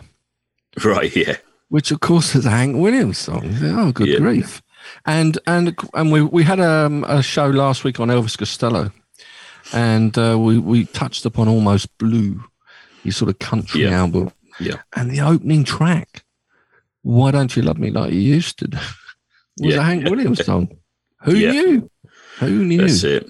Um, yeah, I mean, so, so many, so many classic songs, and there's still, you know, the, the there's songs that he wrote that that um, are like you know complete standards just across the board that will hmm. still be being used in film soundtracks and and in, in other things like that for decades to come um, because they they were just so perfectly they're, they're, you know, some of them are, you know, borderline pop songs really, mm. uh, because, because of their accessibility. Mm-hmm. Um, but yeah, it's just, just an incredible um, talent and a, and a person that um, came along at the right time. A, a, lot of these things are often about timing, you know, um, and country music needed him and and he was you know again one of these people not totally pre- appreciated in his lifetime but certainly, certainly has been since influential, I would say, singer songwriters of the last century. Yes, absolutely, absolutely. Again, it, like you say, there's, there's. Uh, I think a lot of people might not even know. Uh, of you know, people who aren't huge music fans might not even have heard his name, but I'll bet you they've they've heard some of the songs. Rhonda has just noted down. My my dad was not actually much of a music person, but he did love Hank. There you go. Yeah, there you go. Can't go wrong. Sure Barbie Barbie said, by the way, it's great to see Ags again. So yeah, oh, good. Back by popular demand, I did say. so, um, there you go. Right, I'm going to move on with my next one then. Um, now you went Buddy Holly. I should have gone Buddy Holly, but from that era, I've gone Chuck Berry. Right. Um, I mean, I, I suppose maybe I've always been more of a rocker. Um, with his his lyrics focusing on um, I don't know teen life and uh, consumerism and uh, his guitar so it's sort of inst- instigated really the guitar solo i think that influenced and the showmanship which is a major influence on umpteen yeah um, artists in, in rock music uh, i mean he, he, invented words but you sort of knew what they meant i mean like motorvating and uh, yeah. and coolerator and yeah. and things like that. They sort of were superb. Put in the songs, yeah. but what the hell's that? I think so. Yeah, yeah, yeah. Sort of, sort of work it out. Um, it, I don't know. Um, he was he was well. He's one of the first musicians to be inducted into Rock and Roll Hall of Fame in '86, if not mm. the first, actually. Um, and at the time, it was said he laid the groundwork for not only a rock and roll sound, but a rock and roll stance. With the the wide the wide legged stance. Yes, I think yeah. so. But yeah, I mean, yeah. some I mean, st- I mean, so many songs. It's unbelievable. He wrote Johnny B. Goode, Sweet Little Sixteen, Roll Over Beethoven, all covered by so many artists. Sweet Little Rock and Roller, yes. um, uh, Brown Eyed Handsome Man, uh, You Never Can Tell. Some of his sixties stuff was great, but it never really had the same sort of appeal, probably as the, no. as the stuff in the fifties. No particular place to go is another one. Maybe as a rewrite of School Days, but um, Yeah. very similar. But, and, it's one of those bugbears of mine that is only number one, not only in the UK but in the US. It was that ridiculous comedy song, Uh, yeah. "My Ding a Ling" in 1972. Dreadful. Dreadful. Worst thing he ever did. You know. But you know, it, it was like it was um, a variation of um, uh, a song of his on uh, called "My Tambourine." Right. Okay. uh, from 60, 68 album, I think it was. St. Louis to Frisco, it was called. Yeah, 68, I think it was. Um, but yeah, I mean, I just love Chuck Berry. I mean, if you know, uh, so many bands have, an encore. They'll, oh, yes, do a bit of Chuck Berry. Even Jimi Hendrix, I think, did. Johnny B. Goode. Yeah. Um, I, I just love Chuck Well, he- Berry. I love just- Buddy Holly too. He he is rock and roll, Chuck Berry. That's that's the bottom line. You know, he just he personifies it. When when I very first started out playing, what I used to do was fifties rock and roll covers in pubs because they are really easy to play. Mm. And uh, but if I ever needed another song, it's always Chuck Berry because Oh, because they're brilliant songs and they and they went down really easy and they're pretty easy to play. The only problem was it's quite a lot of words in quite a lot in, in some of them. He, he got was- a bit verbose. great lyricist, yeah. Yeah, it was. It, they weren't. The thing is, they weren't like real simple, basic rock and roll songs like some, you know, with just re- repetitive lyrics or whatever. They were. There, there was a lot to them, and uh, yeah, I mean, it just he absolutely epitomized rock and roll. I mean, rock and roll. I don't think it could have happened without him. Not in the way that it did. You know, like I mean, you had you had Elvis, you had Buddy, you had Jerry Lee Lewis, but I mean, Chuck Berry really invented the rock and roll that influenced so many bands back in the early '60s, mm, from the Stones and I mean, obviously the Beatles. I mean, everyone, everyone. yeah, Um, okay, I'm going to throw another one in now swiftly yeah. um, to level things up, and maybe another um, left field one. But I think he's a great songwriter. Mainly deals with music scores now, film scores. I think we're going to have another overlap here, Colin. Is it Randy Newman? It is. Yes. Okay. what a is it such a great song? I mean, they're all sort of um, uh, it's sort of southern accented singing style, um, true Americana, um, influenced a, a number of um, I don't know. I don't know. It- It's just a lot. A lot of artists recorded his songs as well. Actually, didn't Yeah. they? Yeah. He didn't have a huge success uh, in the charts, either here or No. in the US, actually. No. Um, but a lot are recorded. Like, I mean, he had on his own, he had Short People, I think was probably his biggest hit. yeah. Even that wasn't massive over here. Maybe I Love LA. And of course, he's more renowned now for You've Got a Friend in Me from Toy Story. Sure. Yeah. Yeah. That's, that's a great song that it is. Um, but things like Mama Told Me Not to Come, Simon Smith, This Amazing Dancing Bear, I think Mm. It's Going to Rain Today. And uh, Have You Seen My Baby was a great song that he did on, Yeah. uh, was it Good Old Boys or Little Criminals? I can't remember which album it's Little on. criminals. Num- it's Little Criminals, yeah. yeah. Um, Ringo did a version of that on his 73 album called Ringo with Marc Bolan on guitar. And uh, I don't know whether you heard of a band called the Flaming Groovies on their I think so. Teenage Head album, sort of very garage band US uh, right. bands yeah. that sort of developed more into a jingly jangly birdsy uh, kind Yeah. of style in the 70s. But they did a version on Teenage Head, the album Teenage Head. And of course, You Can Leave Your Hat On yeah. was one of Randy's songs. yeah. Um, but yeah, I, I think my favourite album is quite a, a more recent one. When I say more recent, 1988. It was Land of Dreams. Do you know that? one? Right. Yeah. I know that one. Yeah.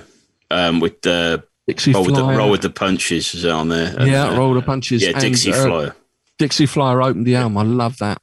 Going Yeah. on the Dixie Flyer down to New Orleans, and um, the song he did with uh, Mark Knopfler on guitar. Um, it's money that matters. Oh yeah. Yeah. Okay. Yeah. Yeah, in the US. Yeah. I think what's um what's it, sorry I'm butting in again. No, there, go on.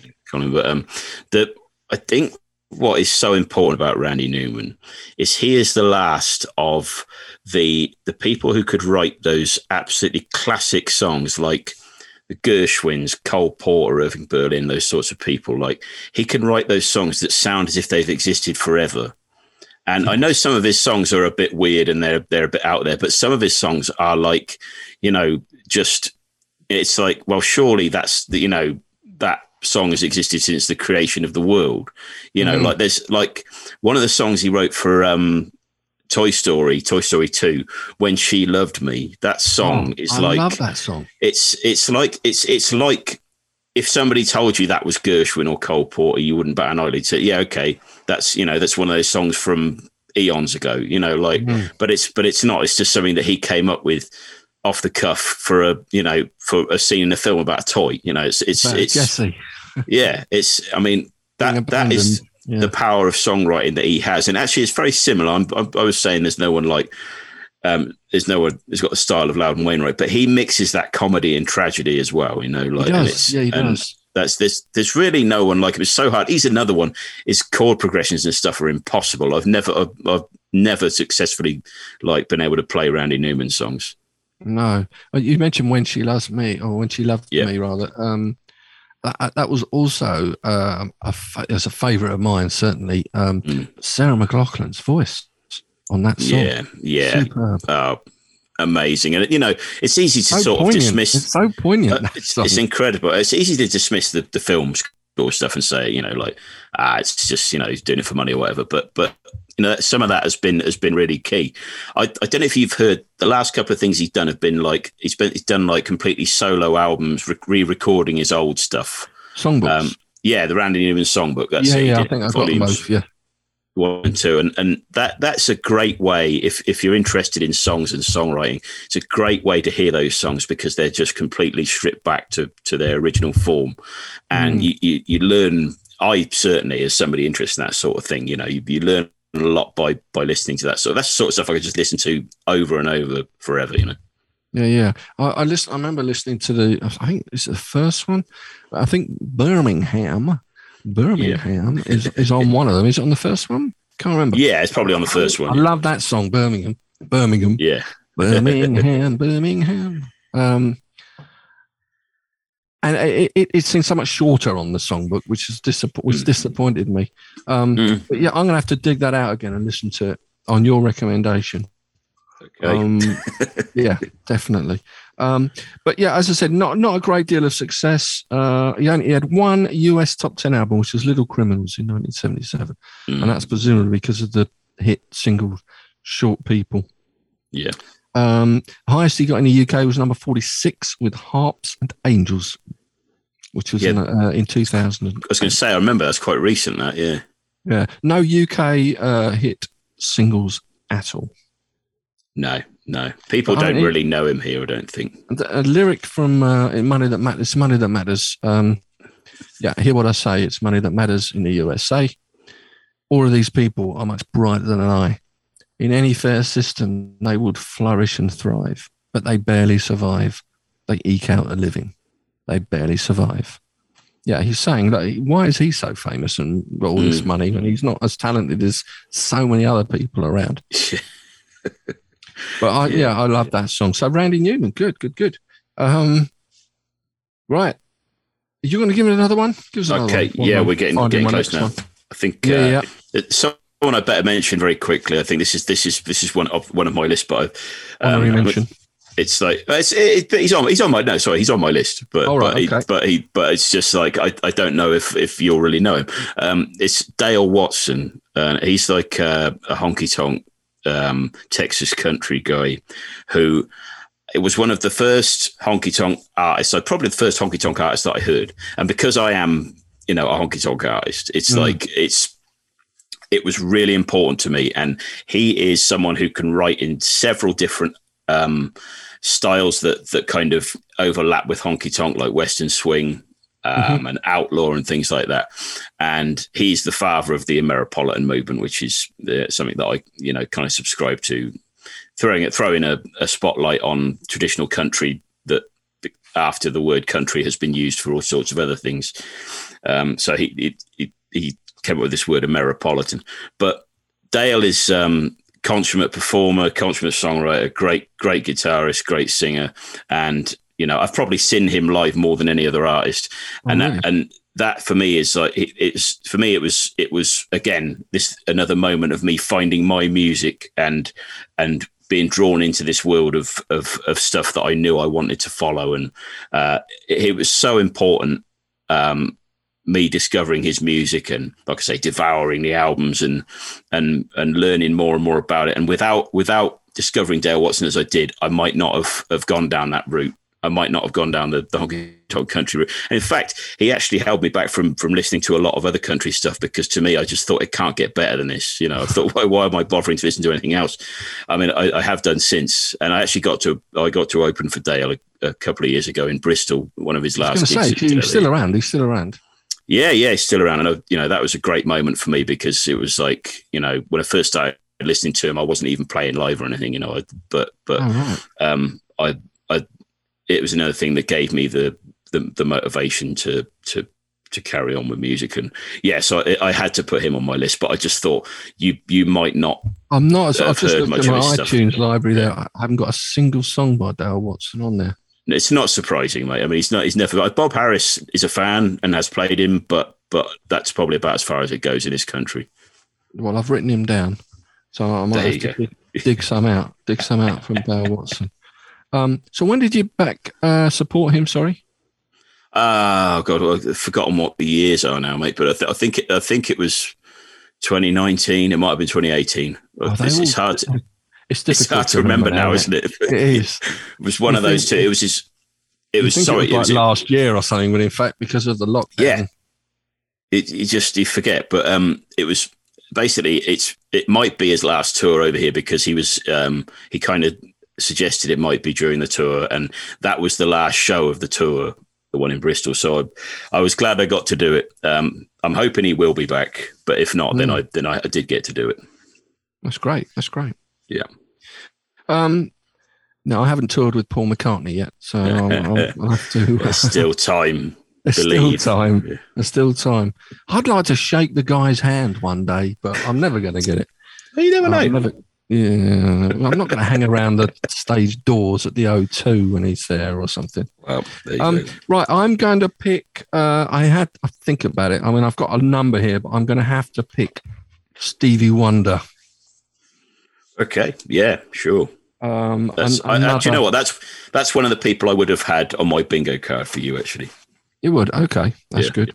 Um, a virtual one man band, of course. Um, peaked. I mean, his use of synthesizers and um, other sort of electronic musical instruments, for want of a better term, then um, probably reshaped um, the seventies sort of R and B. I'd have said. Um, I mean, that was his peak period for me.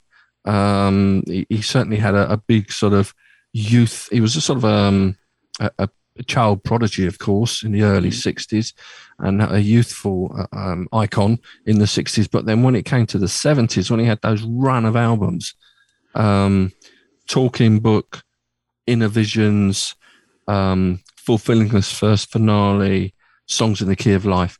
I mean, absolute, absolute. I don't know, superb albums. Um, and all four uh, won Grammys. And, and in fact, three three consecutive Grammys he got actually for those each year, Wow. which was only uh, that equaled Frank Sinatra. Okay. Um, but the, the you know the topics he wrote about were um, on on on you could pick on any of the albums probably, but like drug abuse and inequality and racism, political social issues, but also love um, and uh, attacks on presidents allegedly with he's Mr. Know It All, uh, which is again probably I'm throwing in my favourite song by these artists that have written, and he's Mr. Know It All is probably my favourite which was a scathing attack on Richard Nixon, apparently, uh, in August 73. So I know it all, con man, man with a plan, Yeah, a it's, it's not. It's, dollar in his hand. it's not very subtle, really, is it? No. no, he had a slick answer to uh, to all of his critics. Um, but yeah, I, I I I had to put him in there really because the, the, the, the again the longevity. it, it like like a lot of artists. We hinted at this maybe before, but I think a lot of artists that were big in the sixties and seventies, particularly the seventies, because a lot of them faded out by that anyway from the sixties, but tended to sort of go off a little bit, in my opinion, in the eighties. Yeah. Um, and I think he's probably one of them. I mean, he probably had his most success in the 80s with, well, he did, I'm sure, um, with like, he had his only UK number one single, Uh, like My Ding a Ling with Chuck Berry was saying, well, he's had such Yeah. a huge repertoire of classic songs, and My Yeah. Ding a Ling gets the number one. And for Stevie Wonder, admittedly, it was a theme tune. Uh, I just called to say I love you was the number one, Right. which you know when you when it just doesn't stack up to No. superstition and uh, you are the sunshine of my life and boogie on reggae woman. You haven't done nothing. You you name it. He's Yeah. Mr. Know It All. Um, but there it was. Um, so yeah, he was a huge success probably in the eighties. He's not doing so much these days, but No, he's still going. See, my, my dad used to go. I, don't- I don't keep going about my dad, but he's, he's, he he's, he reckons he saw Stevie he's seen- Wonder. He's seen everyone, hasn't he? In their it- pomp. He's oh, he saw. Holly. He did Bob see Dylan. everyone. He used to go to the Marquee in London and see them all there, but he didn't actually see Stevie Wonder play. He reckons he saw him in a shop looking Oh, at a, right. a leather jacket, and so he said, "He said I don't believe that he's really blind because he was holding up this leather oh, jacket." has And I was like, jacket, yeah. "It's like, well, you know, he might have just been feeling it or something, you know." He might it's like- Yeah. and it might not have been Stevie Wonder. There's also that possibility. There's also that option. Yeah. Yeah. but yeah, he said, no, I, I've got to say, Colin, I, I, you know, it's obviously it's not um, overtly my area of music, but I, but I, I completely agree with you picking him because um, he was hugely in- influential and still is today. And you know, like um, he's somebody again, like you say that that that kind of era would not have been anything remotely the same if he hadn't been there. And that's the same with a lot of these people we're talking about. They were kind of uh, trailblazers and game changers in their own way. Mm. Just another note from Rhonda talking about Randy Newman. Burn On from the movie Major League was a great Randy Newman. Yeah, it's from the Sail Away album, I think. Um, oh, it's from uh, um, Cuyahoga River is the so- is what the song is called. Ah, right. Okay. That's I think that's the same song. Yeah, Burn On, Big River, Burn On. okay. Yeah, Cuyahoga River. Yeah. Right. So you got one more? Mm. Plus, plus any honours. I have indeed. I got I got one more, and it's and it's somebody we talked about last time I was on, and it's uh, David Allan Coe, who was um, right. Okay. probably my favorite artist overall, and um, somebody that, I- that what I really admire about him is that uh, he can basically he, he does not care what anyone thinks about him, which which can work one of two ways and has done, but what I love about that is, is how he brings that to his songwriting and he does things that other people wouldn't do and and and has done and has said things in, in ways that other people wouldn't say them. And he does things like reusing bits of melodies and things like that in a way that other people would be afraid to, but he's not. And it's um I just I just love the individuality of it all. And you know, uh there's again, talking about these artists, there's there's no one else like him. There's no one else can be really compared to him. You know, he, he gets thrown in with the other outlaw country artists, but he's quite different to them, really. Um, Mhm. And it's and I, I you know, I I, I talked about him, I think, at length last time, but Last I, time, but, yeah, yeah.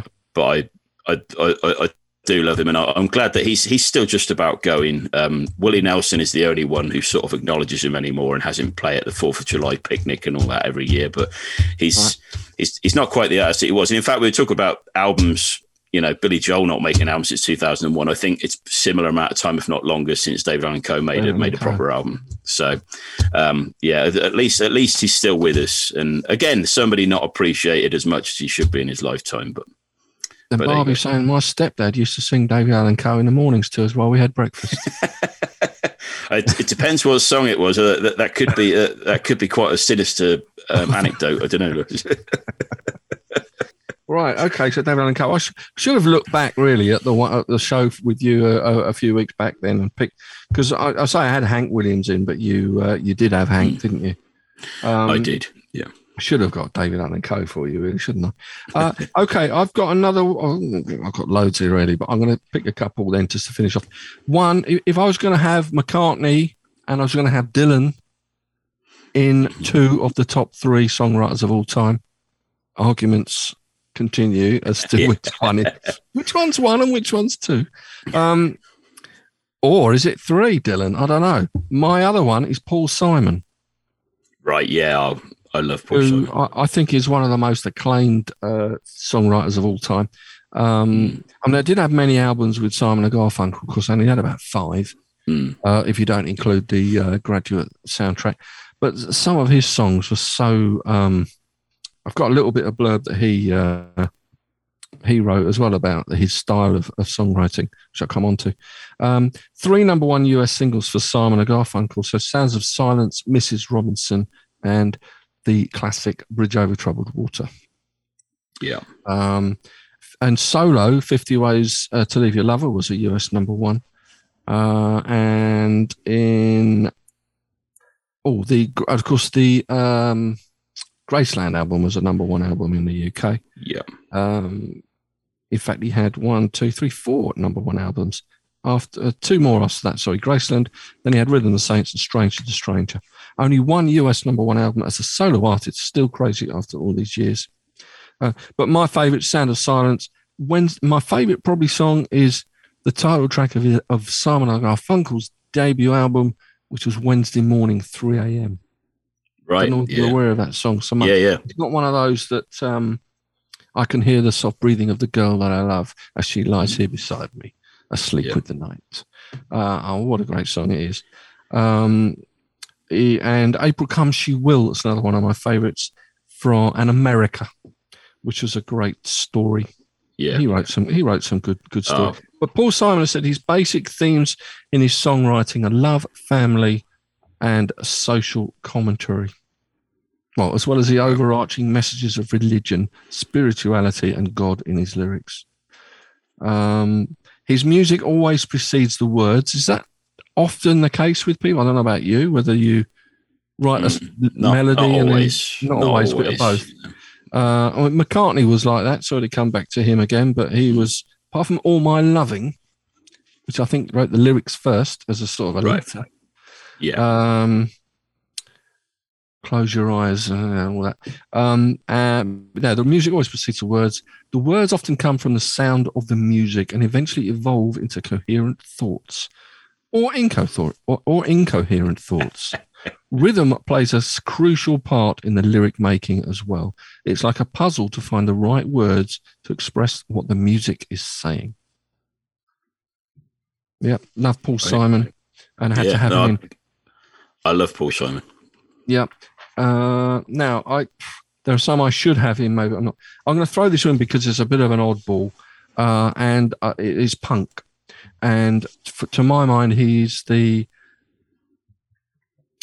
smart, sardonic punk bard um, of unrequited romance. He could write a love song in a punk style, um, Yeah. and it's Pete Shelley, the Buzzcocks. Right. Okay. Yeah. Actually, I did, that wasn't who I thought you were going to say. Actually, I thought I I thought you were going to say Ian Dury. Oh, well, Ian. Well, yeah, that's true. Ian Dury's Yeah. a classic, classic case as well. But yeah, Um, Pete Shelley. That's that's a good shout. Yeah, Pete Shelley. Um, he's um, uh, oh, so many songs again. Uh, a, a string of hit singles, which I don't think uh, other punk punk bands would ever dreamt of of having. Um, but uh, I, I don't mind. Of course, what do I get? Ever fall in love with someone you shouldn't have? Um, everybody's happy nowadays. Um, I always wanted something I could never get. Um, songs were amazingly, well, actually, strangely complex, but also quite immediate. Um, melodic hooks thrown in left, right, and centre, but but but amusingly written. I mean, the sort of waspishly funny lines, if you see what I mean. Yeah. Um, Love You More, just thinking of other songs, Fiction Romance, 16 Again, Get on Our Own. And probably one of the one of his finest hours was a song called "You Say You Don't Love Me," which was such a great pop song, and it was on their third album, A Different Kind of Tension. Totally flopped, which is Really? totally bizarre. Um, I didn't know that. but his his pop that is it's noted that his pop songs were so good that they actually overshadowed his love for a little bit more experimentation because he did tend to do that a lot on the Buzzcocks albums. Side one was filled with these sort of poppy type Yeah. um, songs, and side two was a little bit more experimental um, and the longer tracks. Uh, ESP, Late for the Train, even on the first album, Moving Away from the Pulse Beat, close the album. Hollow Inside, uh, a number of um, uh, a number of songs like that. Um, and well, yeah, I don't know, Pete Shelley.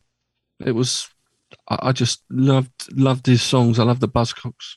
Yeah. They weren't around for long. I mean, they they reformed, but to me, they weren't really the same. But um, No. yeah, so Pete Shelley. I was gonna. That's that's my ten, I guess. Um, I, I wanted to include, as I should do, really, because we haven't got many women in, have we? No, and I, I feel bad about that. Um, Yeah. But I mean, when I'm thinking about people who influence me as a songwriter directly, then the top ten are all going to be men, and it's like I, you know, uh, that's uh, probably my fault somewhere along the line. But uh, at the same time, um, I, I, I was struggling to think of ones that were really.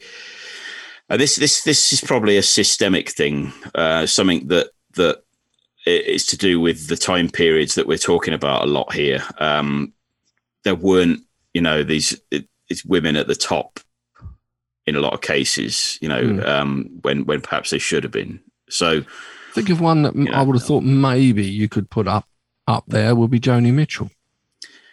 yeah, you see, I, I I thought about that. I personally, I wouldn't have her in the same bracket as some of the people we've spoken about. No. but um, but I know a lot of people would. So I, you know, fair enough. It's you know, she's been hugely influential um, for millions of songwriters of of, of, of whatever gender um, for for decades. And it's you know, it's, it's not just she's not just a songwriter for women. You know, like and No, but I personally, I, I like a lot of her music. And she's got some absolutely brilliant songs, but I didn't think it didn't resonate with me as much as as as, as some of the other people we talked about. Dolly. Oh, yeah, I mean, if you're talking if you're talking country songwriters, yeah, I mean, Dolly would definitely be up there. Again, she she she might not be up there as much as some of the men, That's some of those ten. Yeah. and then that might be because she wasn't celebrated as a songwriter as much as she should have been maybe in the earlier days. Um, there are a, a number of brilliant female songwriters in the country world, um, especially now, but they were back then too. Cindy Walker springs to mind. But Dolly, I guess you know if you're talking about influential, just like Joni Mitchell, I mean, there's, there's it, you couldn't think of, of anyone bigger, really. No, in that field, definitely not. No. No. Um, I mean, I've there are a number that I was so close to making it in. I, I haven't even included Bowie in there. I'm surprised you didn't. Yeah, I mean, I I feel like I should, but I I, I, I know the Buzzcocks only only made three classic albums, if you like. For me, Bowie, he's been around a long time, but the the, the triumvirate of albums he did, seventy one through to seventy three, are the ones for me. I mean, anything after that was I don't know, I don't know, I just didn't. A lot of them were good songs. Some of them were very, very, very good songs. But overall, I always come back to the early 70s. I didn't want to just stick to that. Another one is John Fogerty for Creedence Clearwater Revival. He's Right. a great, Yeah, great, uh, great songwriter. Um, and of course, the one we mentioned last week, Elvis Costello, could have had him in there. Um, others yeah. could have had Paul Weller rather than Pete Shelley. Of course, Pete Mm. Townshend. Um, and we not even mentioned Springsteen or John Cougar Mellencamp, another couple of No, no, that's right. Neil Diamond's a great songwriter too. Yep, he is. Yeah, I think And it's one- very tough though. one like um, Hank, I, I guess, who was um, of a certain age and influential, is Robert Johnson. Yeah, I mean, I mean, I, I thought, well, maybe I haven't really included him in, but it's like the again, he was only around for uh, probably twenty something years as well. Amazing. yeah, I mean, he, he only, re- I mean, he only recorded about is it uh, less than twenty songs, I think. But I mean, okay, it's Yeah. quite influential. The Delta Blues But- angle, anyway. but uh, I mean, influential isn't the word, mate. I mean, it's like the literally, you know, he influenced everything from that point Mm. of view. He's he's con- un, he's unrelentingly influential on that on that front. There's still people trying to sound like Robert Johnson now. You know, like that's that's what that's what's so amazing about how a few songs he recorded. do You know what I mean? Like, yeah, I know it is amazing, isn't it? Of course, Johnny Cash is another one. We haven't mentioned Johnny Cash, but yeah, I mean, he again, he but it's write this, a lot. he he he wrote a lot of really good songs. There's simple as that. But but I, he was he was more like the artist, you know, like the the um the the overall presence. Um, but I think you could put him in a list to touch. So he's in the Songwriters Hall of Fame. Um, so you know you, you got to be pretty good to get in that. I mean, yeah, Johnny Cash. I think again, if you're making a country list, he, he might be there. Yeah, They'd be in there. Okay. Save it for a songwriter country list, then I think we'll have another, another Well, show. We, it's can mention David Allan Coe maybe again. I mean, I actually I was going to say actually, um, I had in my honourable mentions a lot of the the country ones that were very very close to being in there. Obviously, Willie Nelson. Yes. Um, written so many classic songs, especially when he was younger. In fact, um, Merle Haggard, yes, um, who was today is his birth and death day, um, Yeah. Uh, and Kris Kristofferson, who's one of the brilliant singer songwriters uh, of all time. Um, Mm. And you know, the, the, those three could have been there. Guy Clark is another one that I would Guy Clark. very, very nearly made it in because he's still very, very influential um, for anyone. Of who- Gene, thinking of Gene Clark. you're thinking Yeah, of Gene Clark, yeah. It's a- Yeah, yeah. In the country, country Americana world, um, Guy Clark is like a sort of, you know, he's he's at the top of the tree for for anyone as an aspiring aspiring songwriter. But somebody else I had on the list, which I'm which I thought that maybe you might have had at a stretch, was Right. Nick Lowe. Yeah, okay. Um, I I love Nick Lowe, and he's he's he's actually been a big influence on me. And um, I I found him via Elvis Costello actually, but um, Mm. um, Of course, he I- produced the earlier albums, didn't he? Yeah. Yeah, and I think Nick Lowe's still making great albums. He's still writing great songs. He's actually written a, some some sort of proper country songs too, um, which he delivers in, in his own um, particular style that he does. Uh, But I, I think he's one of one of the best British songwriters there is currently. Is, is Nick Lowe, Ah. with- without a doubt. Yeah. Well, I remember getting into. I remember buying the first ever single on Stiff Records, Mm. and it was by Nick Lowe. Stiff one. Yeah, and it was uh, um, so it goes with Heart of the City on the B side. wow, that's not bad. It's not a bad single. No, it's not a bad single, and of course, um, I think Dave Edmunds. Well, they all recorded together as Rock Pile, didn't they? Yeah. Um, he recorded it on the. I think it was on the Get It album actually that he recorded it on. Uh, Get it, anyway, yeah. so we've been through all of ours, I think, without giving any more honorary mentions to anybody. Um, I'm just going to quickly run through some that people have given me, uh, our Yeah. loyal listeners or viewers. Um, and some of them are interesting, I must admit. Um, we'll start with Barbie, who, um, now, she's given them in order. She's very organized, is Barb. Um, now, 10, she's given me as Max Martin. Do you know Max Martin? It's one of those names you always hear. It's quite sort of into the sort of pop dance. Um, he's had about Oh, 25, I know who that. US number one hit singles Yes, um, with like I don't know Britney and um, Taylor Swift. Taylor Swift, Katy Perry. Yeah, Um, but I, I wonder whether he co-wrote some of them. I, I don't know, unless it's a Norman Petty scenario again. I know. think I think these days, mate. Um, a lot of the pro- single songwriters, do you? uh, well, a lot of the the producers give themselves writing credits, but I think especially Max Martin. I think it was one of those Taylor Swift albums. Um, was it the 1989 one or something? Yeah, where Shake um, It Off, I think, yeah, and that was yeah, he um he basically helped to rewrite a lot of those songs and and kind of polish them up. And Ooh. yeah, I, I think he gets a lot of credit for that album. controversial. This was Mm. Damon Albarn was moaning that she didn't write any of her songs, wasn't she? Uh, uh, right. Taylor Swift. Yeah. um, number nine, Willie Nelson. A lot of these we've, we've heard uh, mentioned Yeah, before. Willie. Eight, uh, Bruce Springsteen. Seven, oh, Tom Waits. That's a good Oh, shout. wonderful, wonderful. Somebody Uh, who can write in pretty much any genre.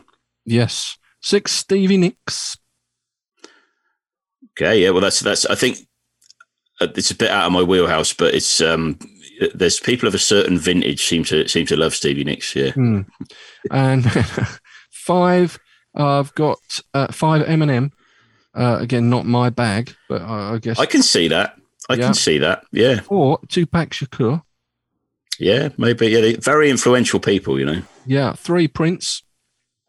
Right. Cool. Two Smokey Robinson. One Bob Dylan. So, you know, got a vote for you. Yeah, vote for Ags Yeah, there. Bob Dylan but- over McCartney. Smokey Robinson. That's a, that's another fantastic one. Wow. Yeah. Thank you for mentioning that. Whoever that was. Sorry, Yeah, that was Barbie. Yeah, yeah. Barbie. Uh, right, I'll run through the others quickly. Dina's given me uh, Prince, Bob Dylan, Damien Rice. He's a good songwriter. Yep. You know much about Damien? Yeah, I remember. I remember that Cannonball. Um, was it the Cannonball, album? Was the album called Cannonball? album. No, it's Oh, called album. Okay, yeah, Yeah. Cannonball was the single, wasn't it? Yeah. Yes, it was. Yeah. Yeah. Um, covered by um, one of the winners of the X Factor. I seem to remember. Probably Little Oh, Mix or something. like yeah. Probably, yeah. Uh, Rebecca has given us uh, Leonard Cohen, Hank Williams. Oh, another one I'm sure you'll be proud of. John Prine. Yeah, uh, that, that should have been in my honourable mentions, John Prine. Yeah, Yeah, yeah. And Peter Gabriel. right. Yeah, Um, I nearly saw him live the other day when uh, I went to Genesis. We went and saw Genesis and their final Ah. ever gig. yeah. Phil Collins did point out Peter is in the crowd tonight, Peter Gabriel. But I thought maybe he'll go on for the encore or something, but he never did. No, Mis- miserable sod, Peter yeah, Gabriel. that's fine. Um, Krista's given us Martin Gore and Robert Smith. right. Robert Smith and the Cure. Yes. Uh, Siobhan Carole King. Right. Yeah. Sure. Uh, she did write a lot of good songs. A lot of them, of course, with uh, uh, husband or ex-husband, as probably is now, uh, Gerry Goffin, I guess. But Yeah.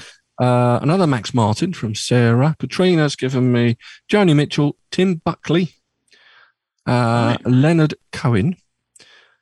Uh, Cindy, give me Joni Mitchell. Yvette, give me Fiona Apple. Here's a two women for you. Three Yeah. women. Fiona Apple, Regina, Regina or Regina Spektor, and Tori Amos.